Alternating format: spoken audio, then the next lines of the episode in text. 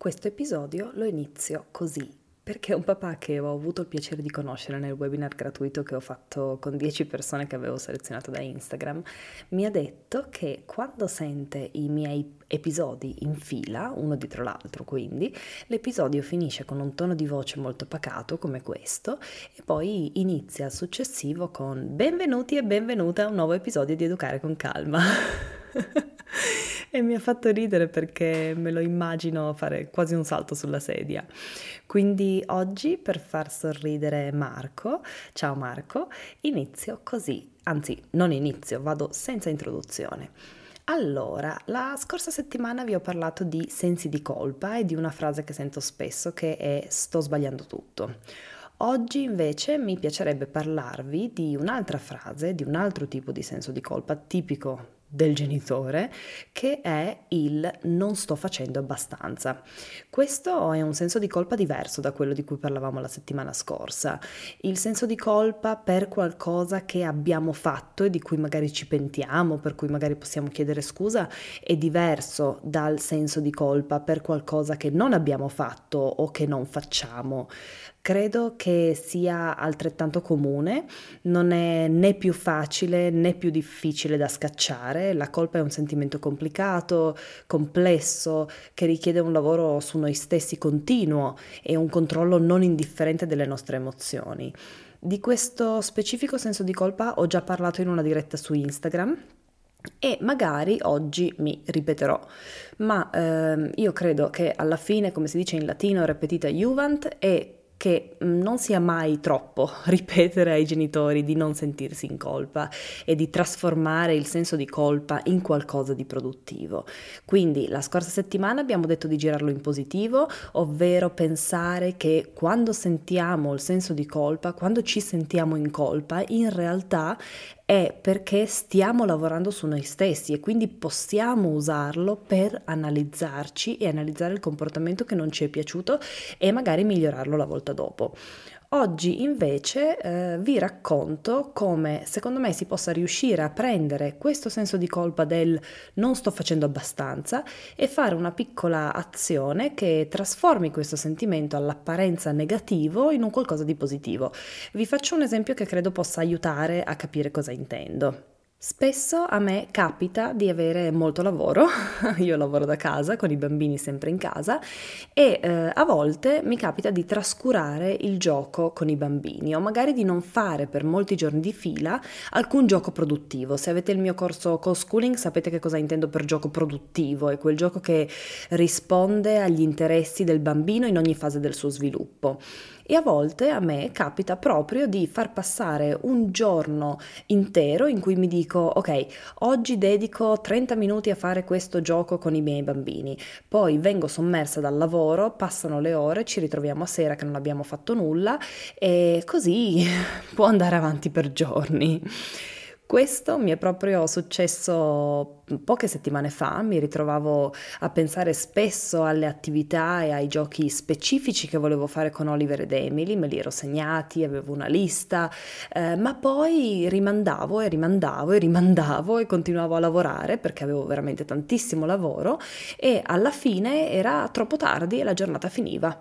e dopo qualche giorno così ho cominciato a sentirmi a disagio. Ogni volta che ci pensavo, che pensavo al voler rav- lavorare con loro, al voler giocare con loro, mi sentivo scomoda, mi sentivo infastidita. Se venivano a chiedermi di giocare con loro, magari non rispondevo in maniera gentile perché spesso quando ci sentiamo in difetto e qualcuno ci fa notare proprio la cosa per cui ci sentiamo in difetto, ci arrabbiamo perché non riusciamo a controllare la nostra reazione, ci sentiamo in colpa e quindi il coccodrillo grillo nel nostro cervello prende il sopravvento. Ecco, io so che queste mie reazioni sono campanelli d'allarme della colpa. Quelle sono le classiche sensazioni che io provo quando mi sento in colpa e quando penso non sto facendo abbastanza. Magari tu provi sensazioni diverse, ognuno prova delle sensazioni e ha dei campanelli d'allarme diversi. Io ormai riconosco le mie perché in questi lunghi anni di lavoro su me stessa ho imparato ad analizzare analizzarle, ho imparato ad analizzarmi,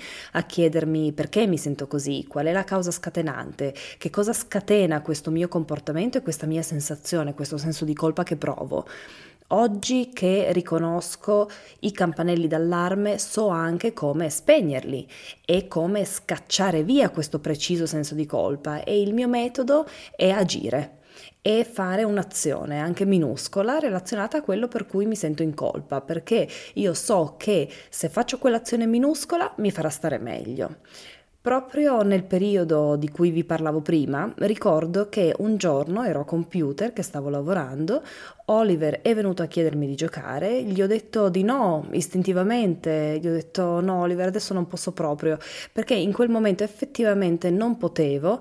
ma immediatamente mi ha salito il senso di colpa, quindi tutte quelle sensazioni di cui vi parlavo prima. Ho riconosciuto i campanelli d'allarme ho preso atto del sentimento che stavo provando, quindi questo disagio, questo sentimento di sentirmi in difetto, l'ho accolto e ho agito immediatamente per scacciarlo. Mi sono alzata, ho preso i tesserini dei numeri 25 e 52, adesso poi vi spiego perché,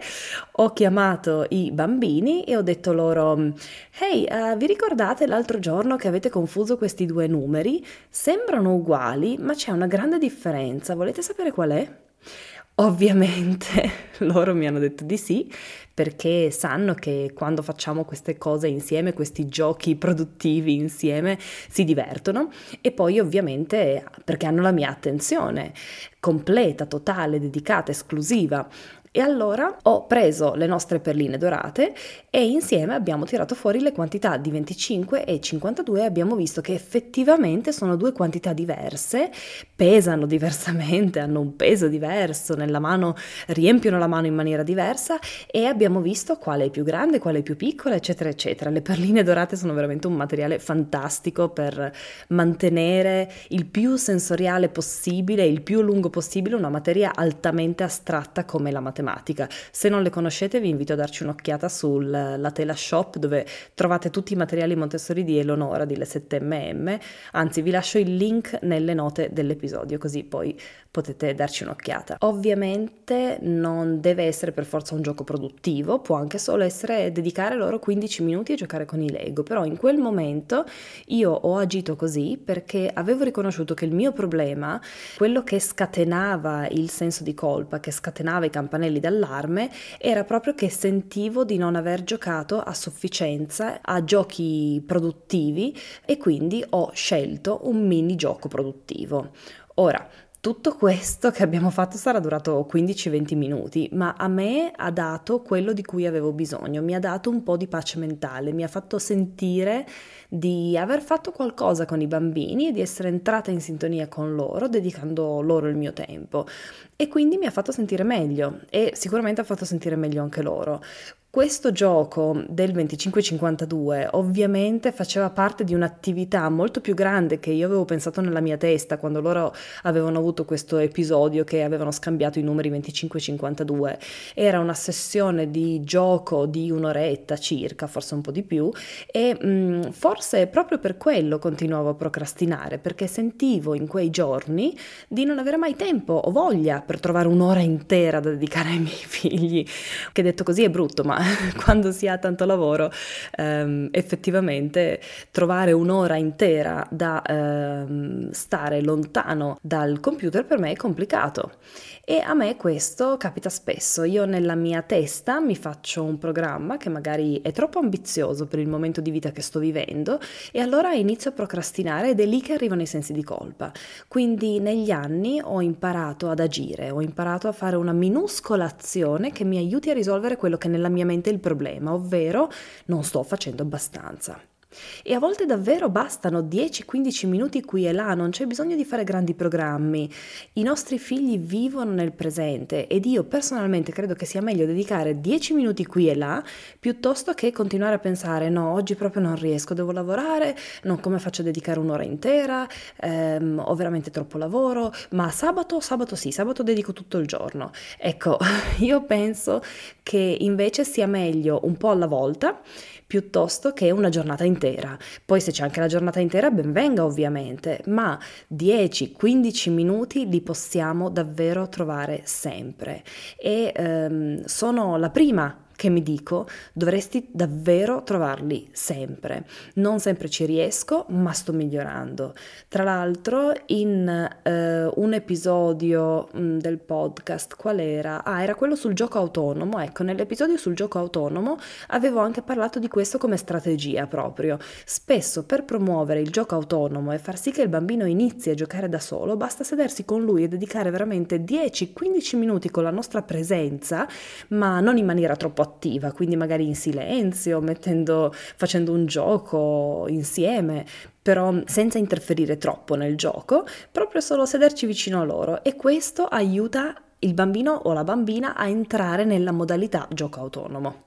Ora, per ritornare al senso di colpa di cui stavamo parlando, ovviamente ci sono diversi scenari. Me ne viene in mente uno che è eh, sento di non stare dando abbastanza attenzione a mio figlio, che è una frase che mi scrivono veramente tantissimi genitori, soprattutto eh, neogenitori di due figli. Questo credo quindi che sia davvero davvero comune tra i genitori. Magari notiamo dei comportamenti che ci fanno capire che il bambino o la bambina ha più bisogno della nostra presenza esclusiva e allora ci diciamo ok, oggi voglio dedicare un po' di tempo esclusivo eh, a mio figlio o a mia figlia, ma poi torniamo dal lavoro alla sera, abbiamo la cena da preparare, c'è la routine della buonanotte, magari non tutto va come vogliamo e allora procrastiniamo e diciamo ah vabbè dai, il tempo insieme oggi non ce l'abbiamo fatta, eh, lo rimandiamo domani. Ma invece di procrastinare e rimandare il momento in cui gli offriamo la nostra presenza esclusiva, che alla fine fa bene a noi e fa bene a loro, loro, possiamo arrivare a casa dal lavoro e invece di fiondarci a preparare la cena, sederci per terra e leggere due libri insieme prima di cucinare. Due libri ci mettiamo 10 minuti a leggerli, ma possono davvero fare la differenza sia nelle nostre emozioni che in quelle di nostro figlio o nostra figlia. Ora, io vi dico tutto questo e sono la prima che sta ancora imparando tutto questo, quindi credo che sia importante che voi sappiate o comunque che io vi comunichi che anch'io non sono brava ancora al 100% a mettere in pratica questo trucco, questa strategia del dedicare anche solo 10 minuti qui e là, ma credo che sia la eh, soluzione, che sia la strada giusta da intraprendere e credo che possa davvero farci stare meglio e soprattutto eh, aiutarci a scacciare quel senso di colpa. Ricordo all'inizio quando ero mamma, fresca di due,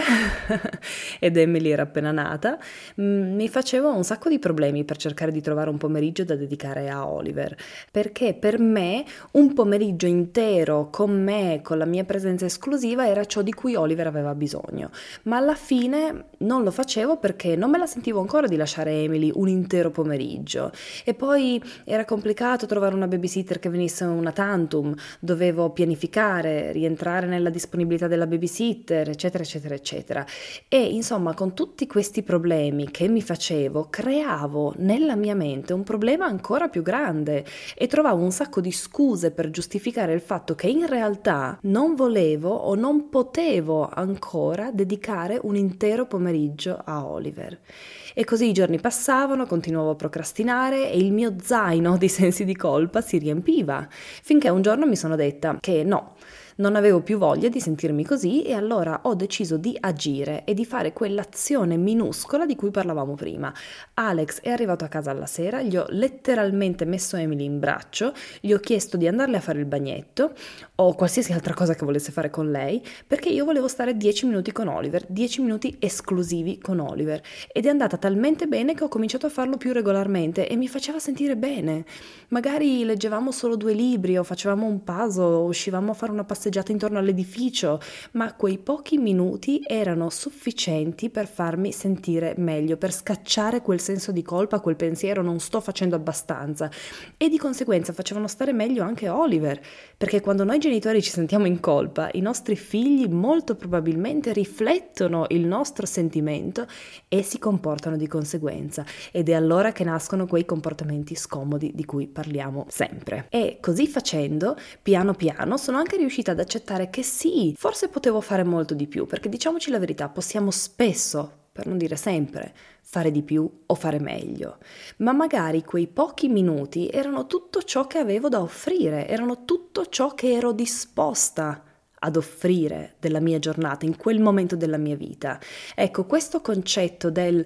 ciò che sono disposta ad offrire è per me stato molto importante nella mia evoluzione personale, ne parlo anche nel mio corso Educare a lungo termine, perché mi ha aiutata a puntare i riflettori anche sulle mie necessità, sulle mie esigenze, sui miei bisogni e non solo quelli dei miei figli. Mi ha aiutata a sviluppare quell'egoismo costruttivo di cui parlo spesso e a prendermi cura di me di Carlotta, dell'individuo dietro la madre, dietro la donna, dietro la moglie. E ho scoperto che il concetto del ciò che sono disposta ad offrire mi aiuta in ogni relazione della mia vita, mi aiuta nella mia relazione di coppia, con le mie amiche, con i miei amici, con gli impegni che mi prendo per me stessa, per i miei figli e soprattutto mi ha aiutata ad analizzare che ci sono momenti della mia vita in cui sono disposta ad offrire di più a volte moltissimo perché io mi ritengo una persona generosa, in generale mi piace aiutare, e altri momenti della mia vita in cui sono disposta ad offrire di meno, a volte molto meno, a volte nulla. E poi ci sono persone a cui sono disposta ad offrire di più, persone a cui sono disposta ad offrire di meno e che quel ciò che sono disposta ad offrire, quel concetto, dovrebbe sempre avere la priorità sulle aspettative degli altri, su ciò che gli altri si aspettano da me. Vi faccio un esempio magari banale che mi è venuto mentre riflettevo su questo tema. Io sono sempre stata un esempio di dedizione totale per il ballo. Non saltavo mai le mie 3-4 lezioni di ballo a settimana, anche quando non me la sentivo di andare, andavo perché sapevo che l'aspettativa che la mia insegnante aveva era che io ci fossi. E poi certo, spesso questa aspettativa mi motivava anche ad andare e andare alle mie lezioni di ballo alla fine mi faceva sentire meglio. E quindi lo accettavo. Vi ho già raccontato come il ballo, in particolare una gala di danza a cui ho partecipato, un bellissimo spettacolo a teatro che abbiamo preparato nei miei mesi di privazione del sonno, mi abbia salvata. Dico sempre che la danza mi ha salvata e mi salva tuttora nei miei momenti no, nei miei periodi no. Ecco, allora non conoscevo ancora questo concetto del ciò che sono disposta ad offrire, ma oggi guardandomi indietro so che in quel momento, quando abbiamo preparato quello spettacolo di ballo, quando non sono mai mancata partecipata alle lezioni, alle prove di ballo, nonostante la privazione del sonno, io ero disposta ad offrire la mia presenza in quello spettacolo e magari non ero disposta ad offrire alla mia famiglia la mia presenza durante tutti quei fine settimana che sono stati necessari per preparare lo spettacolo.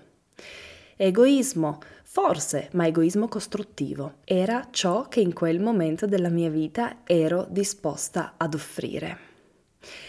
Mesi e mesi dopo è successo esattamente il contrario. Mi sono ritrovata a non volere più andare alle lezioni di ballo perché in quel momento della mia vita quello che ero disposta ad offrire era cambiato. Le mie priorità erano cambiate e avevo chiaramente bisogno di altro. Allora ho cacciato via il senso di colpa che nasceva dall'aspettativa della mia insegnante di ballo perché ovviamente la deludevo forse per la prima volta da quando avevo iniziato il percorso eh, delle lezioni di ballo con lei. Ho detto di no quando mi hanno chiesto di partecipare a un ultimo spettacolo che sarebbe stato a ridosso della nostra partenza da Marbella per questo viaggio in un altro momento della mia vita l'avrei fatto? Sì, sì, certo che l'avrei fatto, avrei partecipato anche se fosse stato a due giorni dalla partenza, ma in quel momento della mia vita ciò che ero disposta ad offrire era diverso e così mi sono ascoltata e ho fatto quella classica azione minuscola che è stata mandare un messaggio alla mia insegnante di ballo per spiegare che in quel momento ciò che ero disposta ad offrire era una lezione a settimana. Magari non ho usato questi termini, non ho detto ciò che sono disposta ad offrire perché è un concetto che ho pensato poi molto più avanti, ma è per fare capire a voi quello che per me ha rappresentato questa piccola azione di mandarle questo messaggio e dirle ho deciso che posso venire una volta a settimana. Questa domanda, che cosa sei disposta ad offrire Carlotta, mi ha accompagnata in tantissime scelte piccole e grandi e mi ha insegnato a prendermi cura di me stessa e a scacciare il senso di colpa che derivava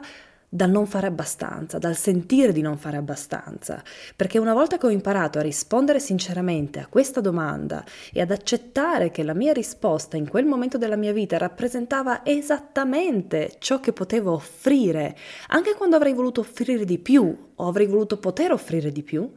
ho anche imparato non solo ad accettare i miei limiti personali, ma anche, come dicevo all'inizio, a fare piccole azioni, minuscole azioni che mi aiutassero a sentirmi meglio, senza dare più di quanto sentivo di poter dare, più di quanto sentivo di poter offrire. E per me questo fa parte dell'imparare a prendersi cura di se stessi e imparare a prendersi cura di se stessi fa parte dell'evoluzione personale. E chiudo con un'ultima riflessione che è questa. Vediamo se riesco ad esprimerla. Il concetto del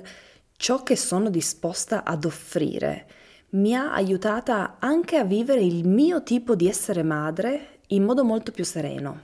Perché il mio essere madre non corrisponde necessariamente alla madre che vorrei essere. Per esempio, mi piacerebbe amare giocare con i miei figli e invece non lo amo, non sono una madre giocherellona. Mi piacerebbe essere una madre che ama fare attività con i figli, prepararle, stamparle, programmarle, progettarle e invece non lo sono. Mi piacerebbe essere una madre che dà la priorità al tempo con i figli e non al lavoro. E invece non lo sono. E visto che tutti questi ideali di madre mi facevano sentire in colpa, in difetto all'inizio, e questa è una colpa che ha a che fare con il pensiero di non stare facendo abbastanza, ho deciso di analizzarmi e capire che cosa sono disposta ad offrire per ognuno di questi ideali magari non sono disposta a giocare, a rincorrersi o a buttarsi per terra, ma sono disposta a fare una costruzione con i Lego o a fare un gioco di carte. Magari non sono disposta a programmare e stampare attività, ma sono disposta a giocare con le lettere dell'alfabeto mobile o con le perline dorate magari non sono disposta ad offrire eh, gioco produttivo ogni giorno, ma sono disposta a leggere due libri ogni giorno. Magari non sono disposta a pianificare una gita al Museo della Scienza, per esempio, ma sono disposta ad andare in biblioteca o al museo una volta a settimana. E sì, tutto questo è abbastanza. Quello che sono disposta ad offrire è abbastanza. È sempre abbastanza. E vi lascio con eh, un piccolo trucco che io uso spesso per dare il contentino alla mia coscienza, che detto così può sembrare brutto ma è onesto. Non importa quanto vada male una giornata, eh, non importa quanto mm, io senta questo senso di colpa, quando alla sera dedico 10 minuti di qualità ai miei figli prima di andare a dormire, quando invece di stare al telefono, per esempio, mentre li addormento, spengo il telefono e li coccolo per quei 10 minuti che hanno bisogno per addormentarsi, quando dedico loro un libro in più, anche se un po' più tardi, mi sento subito meglio è una minuscola azione quotidiana che mi permette di terminare la giornata bene, sia nella mia mente sia nella loro mente. E basta, spero che abbiate trovato questo episodio utile. Vi ricordo che trovate tantissimi articoli sulla genitorialità sul mio sito www.lateladicarlotta.com e che se volete seguire le nostre avventure ci trovate su Instagram e Facebook come La Tela di Carlotta blog. E a proposito di avventure stiamo per iniziare un nuovo capitolo che sarà interessante, quindi eh, venite a trovarci sui social e sul mio blog. Buona serata, buona giornata o buonanotte a seconda di dove siete nel mondo. Ciao ciao!